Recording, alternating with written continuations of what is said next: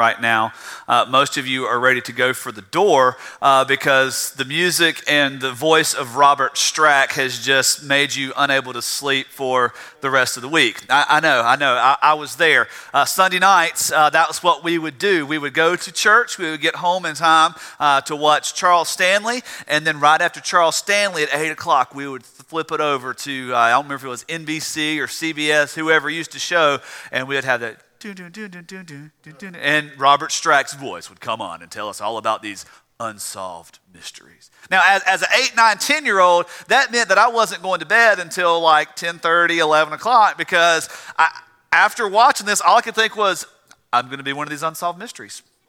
I, am going to see this show in like four years, and it's going to be a story about me because I'm going to be in Colorado somewhere living in somebody's basement because I've been kidnapped. Because it was always somebody disappearing, right? Now, there are a few of those you can go back and watch and say, okay, two friends disappear under odd circumstances that follows the novel that one was writing about the other. I'm pretty sure I can solve that mystery. Crop circle. There were a lot of things that were kind of made up, right? We can go back now, it's 2018. We're a lot smarter now than we were in 1990 or whenever uh, the unsolved mystery started coming on. So, so we're a lot smarter now, so we can figure these out on our own, correct? Well, if we could, then Inquirer, Star, Telegram, all these things would just go out of business. These mysteries remained unsolved, so to speak, because there was not enough evidence to put their finger on what made them solvable. But we have a similar unsolved mystery that God solves for us that has been looming since the days of Abraham. In Ephesians chapter 3, we're going to be looking, as we continue in our study of the book of Ephesians, we're going to be looking at how God solves a particular mystery. Now, I know you're wondering, well, what's the unsolved mystery that God's solving? One of the promises that was made and the promise that resounds through all of the Old Testament is how God would bless all nations through Abraham. How was God going to do this? Now, if you'll remember, as we've been walking through the book of Ephesians together, if you've not been here with us, you can go to our website and catch up, or let me give you just a quick uh, synopsis of, of what we're doing here. God chose before the foundation of the world to bless us. How did He choose to bless us? By sending His Son Jesus Christ as the atonement for our sins, and through our faith in Him, God would adopt us into His family. So we are no longer strangers, we're no longer foreigners, we're no longer absent of the promise of God. We've been brought into His family where we can sit at His table. Well, how would He do that? It's only through Christ Jesus, and Paul brings us into this mystery once again. Time and time again in, in chapter 3, in the first 13 verses, Paul's going to refer to a mystery. It's a mystery of peace, it's a mystery of reconciliation, it's a mystery of how God, Almighty God, the Creator God, could reach through history into your life today to make you one of His.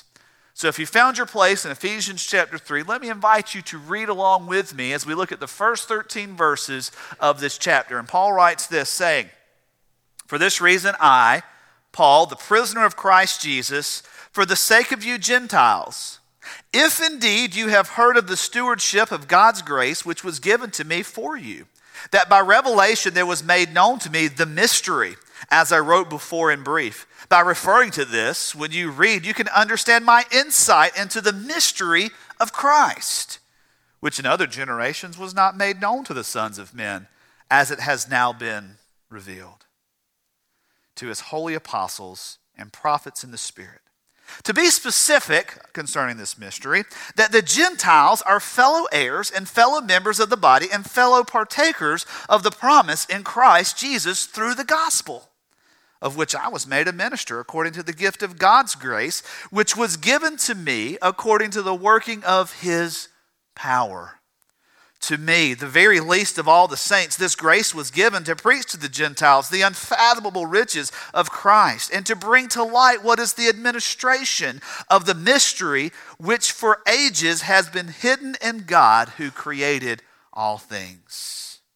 So that the manifold wisdom of God might now be made known through the church to the rulers and authorities in the heavenly places. This was in accordance with the eternal purpose which he carried out in Christ Jesus our Lord, in whom we have boldness and confident access through faith in him. Therefore, I ask you not to lose heart at my tribulations on your behalf, for these are for your glory. Let's pray together.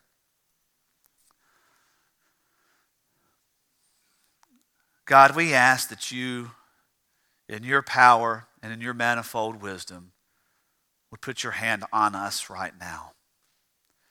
Give us insight to the mystery of Christ. If we are in Christ already, if we have already trusted you for salvation, Lord. We pray that you would use this time as a reminder of how wonderful is the gospel and how needy is the world around us for this gospel. Lord, if we do not know you, if there's anyone here this morning, Lord, and I'm convinced there are uh, men and women, that young men, young women here that have never trusted you Uh, for salvation, Lord, that today would be the day that you show them that they have access to you in one way and one way only through the gospel of Jesus Christ. And that today would be the day that they come to faith. Lord, encourage us, encourage our hearts. Send us from here ready, ready, and equipped to serve, to serve you, to serve our community to demonstrate the power of the gospel. Lord, we love you and we ask this in the name of Christ. Amen. So we get into this passage of scripture, and, and Paul is, is reiterating some things that we've talked about in the last couple of weeks in chapter 2. But, but here's where Paul's going. Paul's kind of chasing a little bit of a rabbit trail in verses 2 through 13. See, he starts off in verse 1, says, For this reason, I, Paul, the prisoner of Christ Jesus, for the sake of you Gentiles. And then he starts talking about why. So in case you didn't know, just so you know, I'm talking to those of you that have come to faith in Christ, because this is who he has made you. And then he picks back up with this thought in verse 14, where he says, For this reason, I bow my knees before the Father. See, Paul's getting ready to pray uh, in this letter for the church in Ephesus. He's getting ready to launch into a prayer, but he starts remembering how wonderful this good news of salvation and peace and unity. He's starting to remember how wonderful it is that God has accomplished this in the lives of believers all across Asia Minor at that time, specifically in Asia, uh, in, in Ephesus. And today in 2018, we can rejoice with Paul at what God has shown him, and we can get caught up in his elation over the power of the gospel. Because why? Because God has revealed this mystery to us. God has revealed something powerful. He says in this passage of Scripture, I, Paul, am a prisoner of Christ Jesus, and I'm doing this for the sake of you Gentiles. He's taken himself as one who's not just seen Christ, not just heard Christ, but one who has been given a specific task to proclaim Christ. He calls himself a prisoner. He's one who is in chains. We believe that as Paul is writing this letter to the church in Ephesus, that he's in his first imprisonment in Rome, his first Roman imprisonment, which we believe is the time before um, when Paul Paul was writing a lot of letters to a lot of the churches, and what he's doing is why he's writing and why he's in prison is because he's been proclaiming the gospel. He's been telling people about this Jesus, and the Jews didn't really like it. You can follow Paul's uh, journeys through the book of Acts, and we get into the book of Acts. And uh, after he's gone to Ephesus and he's made that second encounter with some elders in the church of Ephesus in Acts chapter 20, he makes his way back to Jerusalem where he's arrested for proclaiming Jesus. He, he's, he's thrown in jail, and he makes, a, he makes a claim that I'm actually a Roman citizen, so the Jewish court has no authority over me, so I need to go see Caesar. And okay, well, to Caesar go. Because Paul had, a, had something in mind. It wasn't that, hey, I just need to get myself arrested. It was, I need to get to the place where the gospel can travel the furthest. I need to get to the center of this society, the center of this world, in order that I can encourage other believers and all these state roads that Rome's been paving all over the place. I'm going to use them to have people go out with the gospel of Jesus Christ. If you could get it to Rome, you could get it to the ends of the earth. You realize we live in a similar situation right now? I'm not asking anybody to go get arrested this week. Uh, the, the, the court system works a little different now than it did in Paul's day. But you realize that within 10 minutes of this property right here, we can reach every corner of the world? We can reach every corner of America because we've got these nice Eisenhower interstates out there where we can travel wherever we need to go. But we've got this massive thing called the Atlanta Airport just right up the road. If you've never been by it, I'm not sure how you could have not gone by it. There are some places you can go under it, right there on 285. You can go right under it. My kids think it's the greatest thing in the world that a plane can land on your head right there. You have opportunity, we have opportunity to engage the world just like Paul was seeking to do.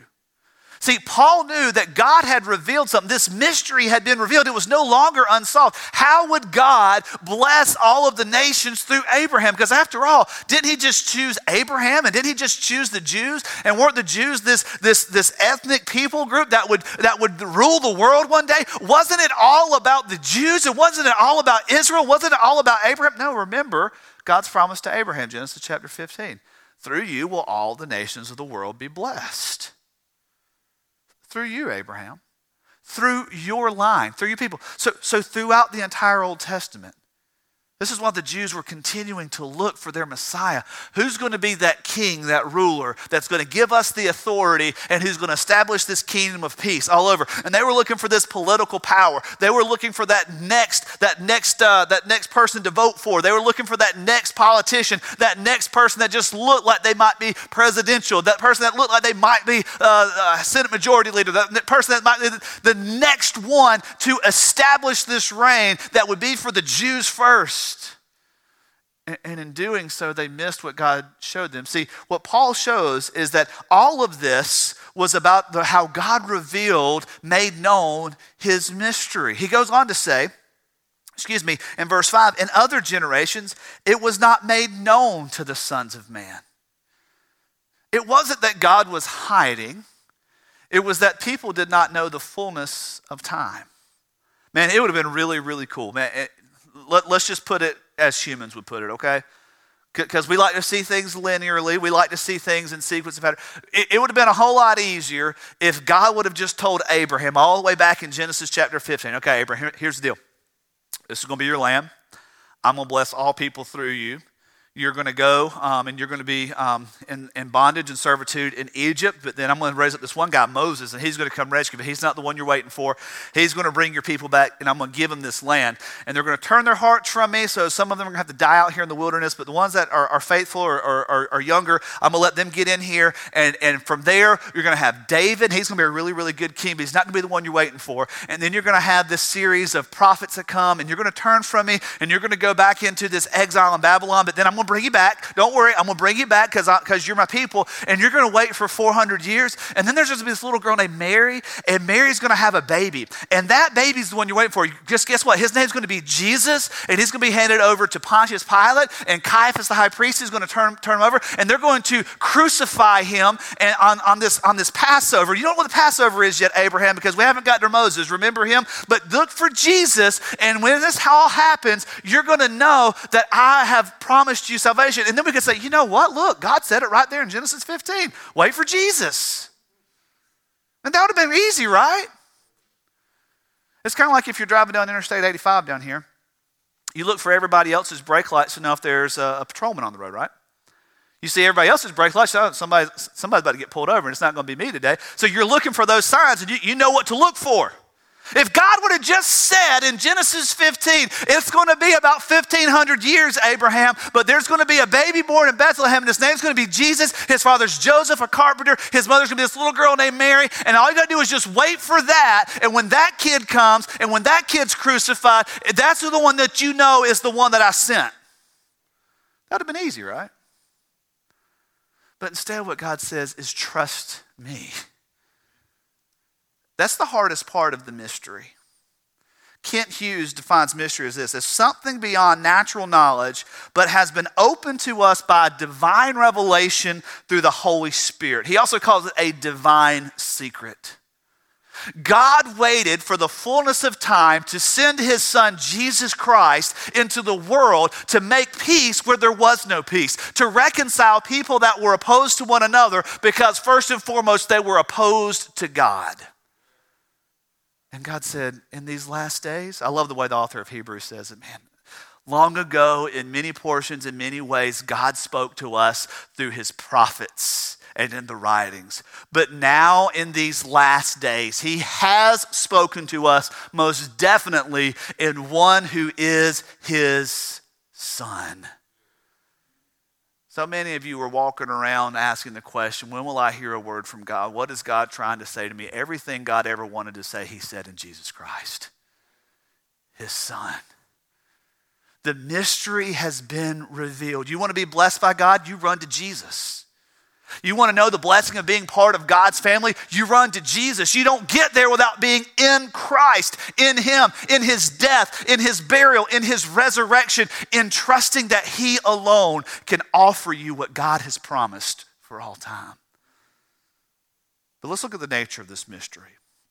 Verse 6 gives us the nature of the mystery that's been revealed. He says there in verse 6 to be specific, that the Gentiles are fellow heirs and fellow members of the body and fellow partakers of the promise in Christ Jesus through the gospel. Now, this is where Paul starts kind of reiterating a little bit of where we've been over the last couple of weeks in Ephesians chapter 2, as we looked at how we were once divided, but Christ Jesus broke down the barrier. He says, first and foremost, that the Gentiles, okay, real quick, just show of hands. Anybody in this room ethnically Jewish? You have a Jewish family line that you can trace all the way back to Israel. Anybody? All right, so I see no hands. And in seeing no hands, we are the Gentiles. Gentile means not Jew. That's us. The gospel, Paul says in Romans chapter 1, verse 16, I'm not ashamed of the gospel, for it is the power of salvation, first to the Jew, then to the Gentile. We talked a couple of weeks ago about how the commonwealth of Israel, the people of Israel, had these promises that God had made that the Messiah would come. It was delivered through Israel, through the Jews. So all of us who were Gentiles, we were by nature way out here. We weren't part of it. We weren't grafted in. The promise was made to the Jews, but it would affect us, and this is how it affected us. He says that we are fellow heirs of the family. Verse 6 To be specific, this mystery, to be specific, that the Gentiles are fellow heirs. They have an equal inheritance to the promise in the kingdom of God as the Jews, the chosen ones. I don't know about you guys, but I'm kind of grateful for that. You know, I, I don't want to get to heaven one day and there be like this Jewish section, like this Jewish Christian section, and this like everybody else Christian section, right? And, and over here in the Jewish Christian section, it's kind of like first class on an airplane. They close that curtain so you can't see what goes on in there. You know, they're in there, they're eating steak, and man, they're they're drinking Dr. Pepper, and and and and they're man, they got Krystal Burgers over here, and they got this burrito bar from Moe's set up over here. And man, it's it's man, it's, it's great. And then you get over here into the Gentile section, they give you like military rations.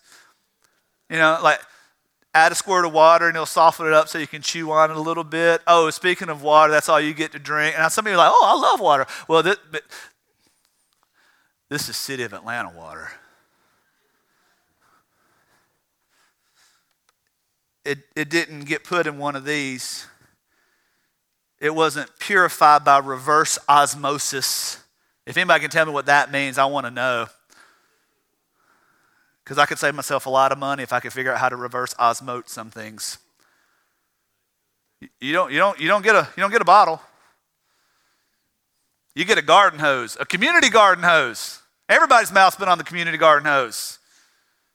No, no, that's not what it is. We are fellow heirs. We have the same inheritance. We inter- in, inherit the same glory of the same Christ and the same God. We are in the same presence of this one God. We're fellow heirs. There's not a roped off section. Remember, Jesus tore down the barrier, the dividing wall. Not only are we fellow heirs, we're fellow members of the body. See, the body is one of Paul's favorite analogies for the church and what makes up the church because he, he talks, we don't have a lot of time to go into it and can't cover everything, but you can go over to 1 Corinthians chapter 14 and he starts really breaking down the body and says, okay, so, so can my ear start saying, since I can't see anything, I'm just going to not be part of the body anymore? Or, or, or since my hands aren't used the same way as my feet. Now, look, this morning you got up this morning. And I know all of our bodies are broken to some degree and we have aches and pains and things. But, but nobody got up this morning and went to get out of bed and that left foot said, No, I'm staying asleep. Now, your foot might have been asleep, but it didn't stay in the bed. As being part of your body, you had control over it and you moved it over and you put it on the floor. It didn't say, No, I'm staying right here. Now, you didn't, you didn't start eating breakfast this morning and your hand say, All right, I'm going to get some bacon and eggs. You get that big fork full of eggs and your mouth say, Uh uh-uh. uh You didn't hit yourself in the face with it because it's part of the same body. It moves together towards the same goal and towards the same end. Your body didn't say, left foot, I don't, I mean, it's not like the Twix commercials, left Twix and right Twix, they don't get along with each other. Left foot, I don't like you because you're right foot. Right foot, I don't like, I don't, I don't like you because you're not here. Your body doesn't do that. Paul says that in Christ Jesus, we're grafted into this same body. We're members of this same body, so our goal should be to move forward together. Not leaving the foot behind, not leaving anything. Now, I know there's an appendix that you don't need, and I understand um, apparently God put extra veins in your legs, so if you ever have to have bypass surgery, they go down there for spare parts and put them around your heart. I, I get that. But in the same body, we move together towards the same goal, which in the church is Christ likeness, regardless of where you're from. Regardless of how you grew up, regardless of what school you went to, regardless of how much money is or is not in your checking account, regardless of if you, what kind of accent you speak with when you talk, we're members of the same body. And then he gives us kind of the, the capitulation of everything we have in God. Look at this, this last phrase he uses. He says in verse 6 Not only are we fellow heirs and fellow members of the body, we are fellow partakers of the promise. We are fellow partakers of the promise. Now, some of you have probably been in an Episcopalian or a Catholic church setting when it's communion time. Now, communion time and, and, and those church traditions, um, when it comes for, for, time for the wine, for the, the, we're Baptists, so we use grape juice. Um, when it comes time for, for the, blood element, you got one big old bowl, and everybody takes a sip out of it. So if you got a little bit of a runny nose, you better hope that you go before, you know, you're towards the end of the line. You want to be the first in line on communion day uh, in some of these churches. They're, they're taking of the promise of the blood of Christ from the same cup as a demonstration of what happens to be a fellow partaker of the promise. Church, this is why the gospel is paramount to us today. There, there's not a separate gospel for white people and black people and Hispanic people and Asian people. There, there's not a separate gospel for rich people and poor people. There's not, a, there's not a separate gospel for smart people and not as smart people. There's not a, a separate gospel for good looking people and not so good looking people. There is one gospel that offers one promise, offers one truth, and offers one salvation. And when you said, I want to follow Christ Jesus, you weren't rabbit trailing over here. You were running to the one gospel and you offered yourself on the, on the altar of the one hope that Christ Jesus was enough. And when you did so, you took the promise that God said, Today you are my child. You weren't his child until you did that. You didn't have hope. You didn't have peace. You didn't have unity. You didn't have anything to look forward to until that day.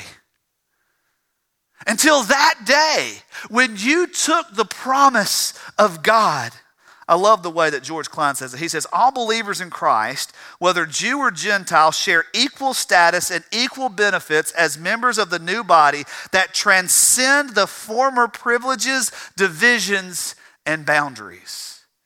See, before Christ, if you were a Jew and you followed the law and you went through the sacrificial system, you had a leg up on everybody else because your sacrifice, your offering, your, your continued uh, uh, blood sacrifice, your continued meal sacrifice, your continued uh, following the law that's laid out in Leviticus was offered in hope of the Messiah to come. Now, everybody else didn't have that. They were offering this empty hope in Zeus and Dionysus and Ra and, and Buddha and the Confucius and Taoism. Today, it's still going on in Buddhism and Islam. It's still going on in Hinduism. It's still going on in Shintoism and Confucianism. It's still going on in atheism, offering these sacrifices of life and a false faith that can't deliver. And because of that, because of that, you're outside of the promise of God. You've not taken the promise of God that He would be your God and we would be His people. So there's a boundary that's set up. But the moment you tre- profess faith in Christ Jesus, you're casting that aside, and now you're part of the true promise of God to save you in spite of yourself, in spite of your sin, in spite of your wickedness. Or the way, the way John MacArthur says this, I, lo- I love his, his wording. He says, Being in Christ through acceptance of the gospel is what creates among believers their perfect and absolutely new society. I want you to think about that. It's a new society. It, it's not just, you know, hey, I like Jesus. I'm going to I'm going to make him Lord of my life. You're entering a new society. And he goes on and says, there could never there can never be true oneness apart from that reality, and there can never be practical unity in the church until Christians realize and live by the positional unity that we have in Christ, their one Lord and Savior. We've accepted the same promise, and it is on us the ability and the responsibility to demonstrate that to the world which is why Paul goes on and says that this mystery must be proclaimed. This mystery that God would bless all nations, all people through the seed, the line of Abraham, that he would choose to adopt us. We didn't choose to enter his family. He chose that he would adopt us, and he made the way possible for us to come to him in Christ. And in doing so, he says there's an opportunity that you have to proclaim. Look what Paul says in verse 7. All this partaking of the promise in Christ Jesus is through the gospel, of which I was made a minister according to the gift of God, grace which was given to me according to the work of his power. To me, the very least of all the saints, this grace was given to preach to the Gentiles the unfathomable riches of Christ and to bring to light what is the administration of the ministry, uh, the mystery which for ages has been hidden in God who created all things. Now, I know what you're saying here. I'm not Paul. Evan, this passage of scripture is talking specifically about Paul and how Paul was called to preach the gospel. I'm not Paul, so I don't have to do that. Eh. Wrong. Paul is speaking specifically about his life, something that applies generally to all of us in faith, faith in Christ. Notice he uses a specific word. He says that he was made a minister. You know what a minister is? It's a servant. It's a servant. He said, I, because of my faith in Christ Jesus, have entered into a servitude before God. I have entered into the service of the king. You remember that movie, The Santa Clause, that came out about 25 years ago? Had Tim Allen in it. Here, here's the basic the way the movie goes. Tim Allen is a divorced father, and he's trying to win the affection of his son, but he's been more consumed with work and everything else to really build a bond relationship with his son. Well, his son has to spend Christmas Eve night with dad, and his son's not looking forward to it. But what happens that night is he reads his son the night before Christmas. And uh, in reading the night before Christmas, his son is kind of intrigued about this whole Santa Claus thing because his, his, fa- his, his stepdad is a psychologist and has taught him all this, you know, Santa Claus isn't real and all this stuff right there. And, and mom and birth mom and birth dad, even though they're divorced, they're on different ends of the spectrum of what to do. Well, that night they hear a noise outside. And the son thinks, well, maybe that's Santa Claus. So he tells Tim Allen's character, why don't you go out there and check? He's like, I'm not, okay, fine, whatever. So he goes out there and checks, and there's a man up on his roof. And he's wearing this red suit, has this big white beard. And he says, Hey, buddy, what are you doing? And at that point, Santa Claus slips, slides down the roof, and falls to the ground below under this two story house. Kind of an accident, right? They're trying to figure out what to do. So Tim Allen doesn't believe this is actually Santa Claus. He thinks it's somebody breaking into houses dressed up on Christmas Eve looking like Santa Claus. So he reaches in and he finds this little business card. On this business card, it identifies this man as Santa Claus. Tim Allen turns around this way to talk to his son, and when he turns back, the suit's there, but the body's gone. The son says, Well, put the suit on, Dad. We got to figure. There's reindeer, there's a sleigh, there's all this stuff on the roof. And so the dad puts the suit on and gets on, and next thing he knows, he's flying all over town delivering presents like Santa Claus would. When he gets to the North Pole, he tries to say, Look, I didn't sign up for this. This is not what I asked to do. I am a toy maker. I work for a toy making company. I don't want to be here. And the head elf, his name's Bernard, says, Did you not read the clause? He said, Well, yeah, the clause, the Santa Claus. No, the Santa Clause with an E. See, a clause is a part of a contract that is inserted in to make sure that the contract is valid and that all parties understand. And in this particular clause, it said basically, if you put on the suit, you become Santa. If you put on the suit of Christ Jesus, you become a servant of the King. If you come to faith in Christ Jesus, if you come and kneel at the cross and say, I need the blood that was shed here to wash me, to forgive me, you have become a minister and a servant of the King. It's not just Paul that said, This is only for me, this is for all of us because of our positional faith in Christ Jesus. And so, because of that, you and I have a couple of responsibilities. The first responsibility is to preach Jesus. To preach Jesus. We preach a lot of things. Our lives proclaim a lot of things. See, I know what you're thinking. Evan, if we're all preaching Jesus, what are you going to do? How will we ever get through church in just an hour to an hour and a half on Sunday if all of us are to get up? He's not saying get up here and be a pastor and stand up here and preach sermons. Everywhere you go, you have opportunities to point someone to Jesus Christ, to preach Jesus, to use your life as an opportunity to preach Jesus. See, it's not just about getting to Rome and using the highway system. It's about getting to Fairburn. It's about getting to Senoia. It's about getting to Tyrone. It's about getting to College Park and to East Point and to Union City. It's about getting to Palmetto and to Chattahoochee Hills. It's about getting into South Fulton and into Atlanta with the gospel of Jesus Christ that has transformed us to preach Jesus.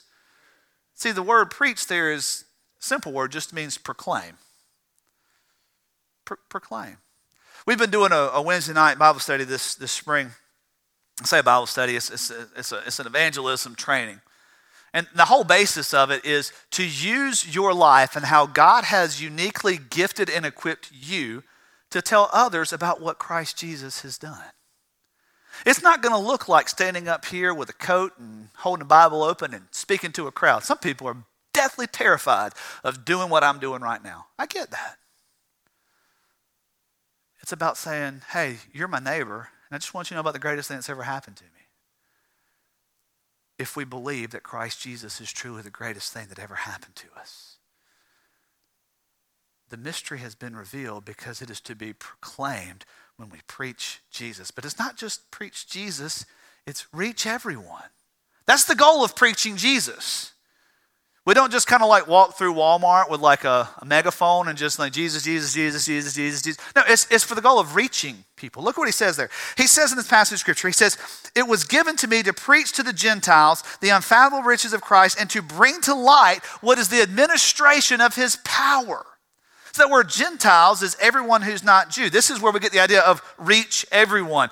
All of those from all the nations that it is possible for us to reach. And he says there to bring to light, to help them see the power of Christ, to bring to enlightenment in their heart and their mind what it is that Christ Jesus has done.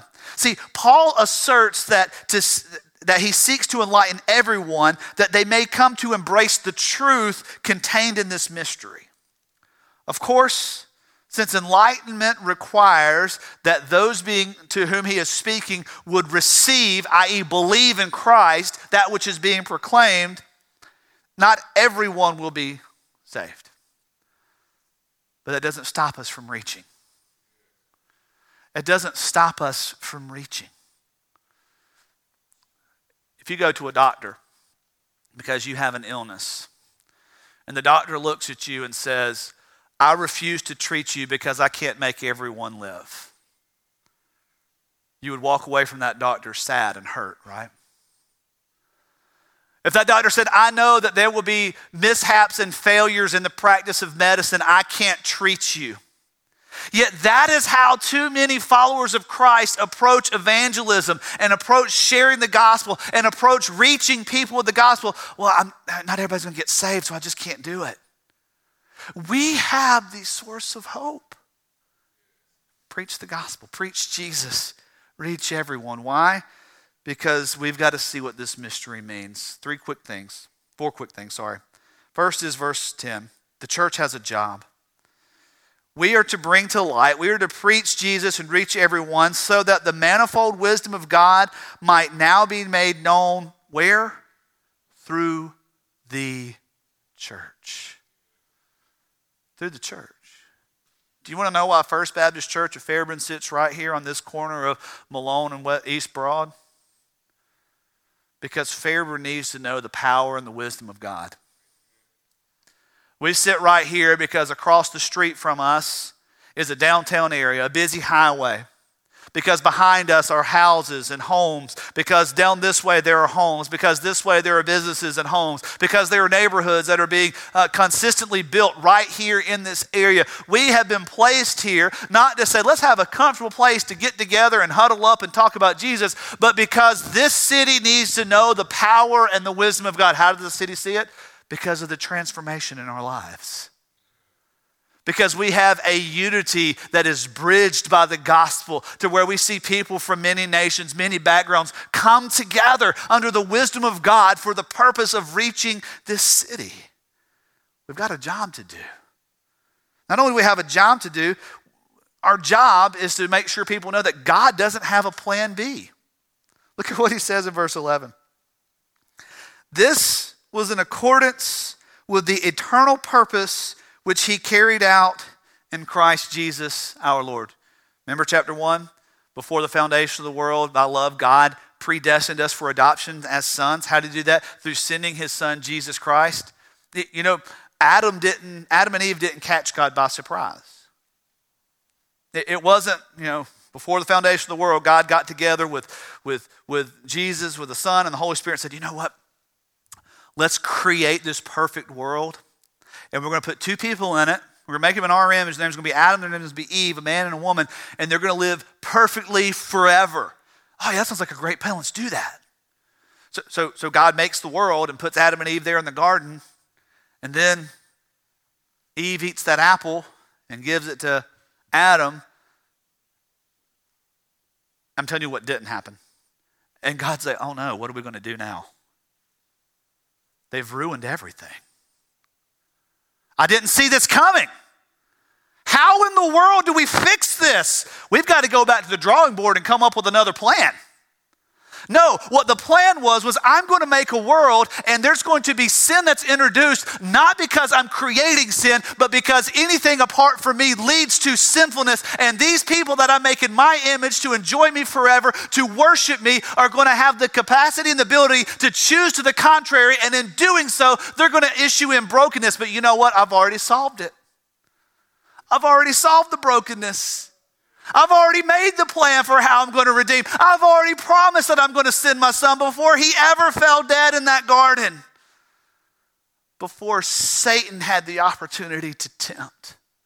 Before Lucifer ever rose up against me in the heavens and brought a third of the angels with him, and before I ever cast them out, I'd already told him, here's the plan we're going to make and we're going to send Jesus. God doesn't have a plan B. Your sin did not catch God by surprise. He chose that He would save you in spite of the fact that He knew you would sin because He knew you couldn't help it. Plan A I'm going to rescue people that I made in my image by the blood of my Son. He says in verse 12, All this is carried out in Christ Jesus our Lord, in whom we have boldness and confident access. Did you know that when you came to faith in Christ, if you're a Christian, I'm talking straight to you right now.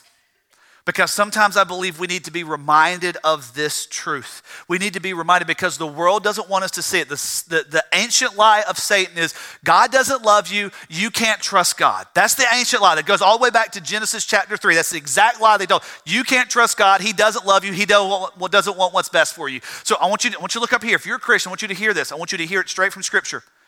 You can go straight to God you can go straight to God. You don't need me. I mean, don't fire me or anything. But you, you don't need to come to me and say, Evan, I've got this problem. Can you talk to God about it for me? Evan, I'm struggling with hope. Man, I'd love to pray with you and walk with you, but you don't need me. You don't need anybody else because through Christ Jesus, you can go straight to God. Notice what he says there. He says, in Christ Jesus, through this gospel, we have boldness and confident access. Why? Because he's our father. We go straight to dad. And I, don't know what your, your dad relationship was. You might have had a really terrible dad, and I apologize for that. I know I'm not your dad and I shouldn't have to, but I do apologize because one of the things that drives me is seeing men become better followers of Christ and therefore better husbands and better fathers because fatherlessness is rampant in our society, and we see the effects of it and the brokenness of it throughout every crevice of this world. But you can go to a true father boldly and confidently. Listen to the way, listen to this is described. It says, Christians now possess a bold sense of courage in their relationship with God. They no longer cower in fear, nor are they any longer demoralized by their shameful pasts. Do you ever get called to the principal's office? I'm, I'm speaking for somebody else now. Um, just imagine you go to the principal's office because I don't know, you were shooting lead pencil cartridges across the room at somebody and you poked somebody right in the cheek and it got stuck there and they were bleeding. Let's just say that happened, that you did that or you know somebody that did. You got called to the principal's office. You're not going to walk in there and be like, hey, what's up, P? Let's go. No, no, no, no. You're going to be kind of thinking of every excuse for why you did what you did and how they started it, and you're going to have all the shame of your action in front of you. And if you had a dad like my dad, you knew that whatever punishment you got at school, you got double when you got home. So when mom comes and picks you up at school because she got a call from the principal's office that you were shooting, I'm speaking for somebody else here, that you were shooting lead cartridges across the room and it got stuck in somebody's face um, and said, hey, we're going to stop by your dad's office, that wasn't a trip to Dairy Queen. You weren't looking forward to it at all. See, sometimes I think we get in this consistent pattern of the enemy's lies that because we mess up consistently, God doesn't want to see us. That we've got to be afraid to go to God. I hear it all the time. I hear it nuanced in ways. Well, I need to clean myself up a little bit before I go to church. I need to get my life back in order before I, before I, before I worship. I, I need to do this. I, I need to do this. I need to take care of this. And I've got some things I've got to. No, that's the lie of Satan right there.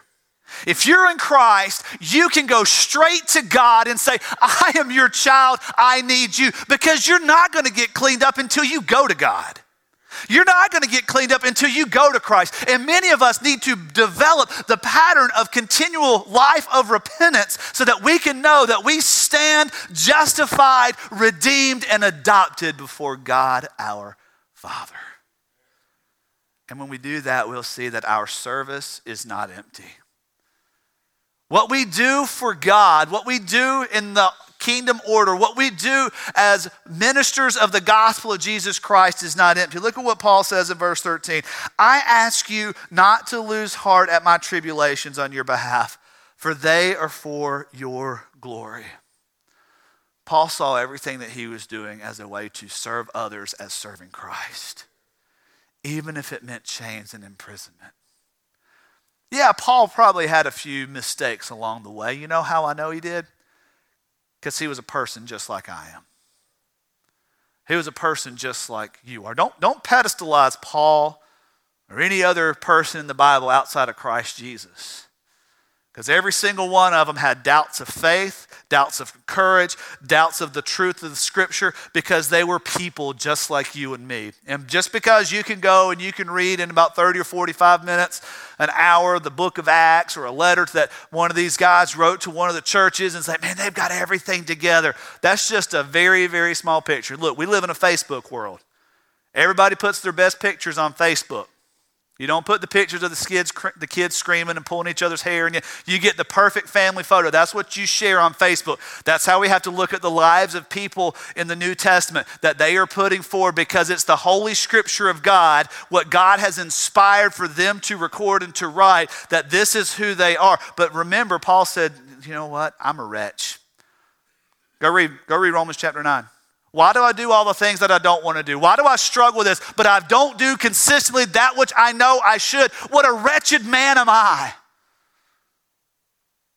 But Paul saw that what I'm doing right now, as I'm bearing these chains, as I'm writing these letters, is for the glory of God in Christ Jesus, so that the people in Ephesus can know how to walk with Christ. Look at your life, wherever you are. If you're in Christ Jesus, everything that you do is not empty. It is a service before God to build others according to your common faith in Christ.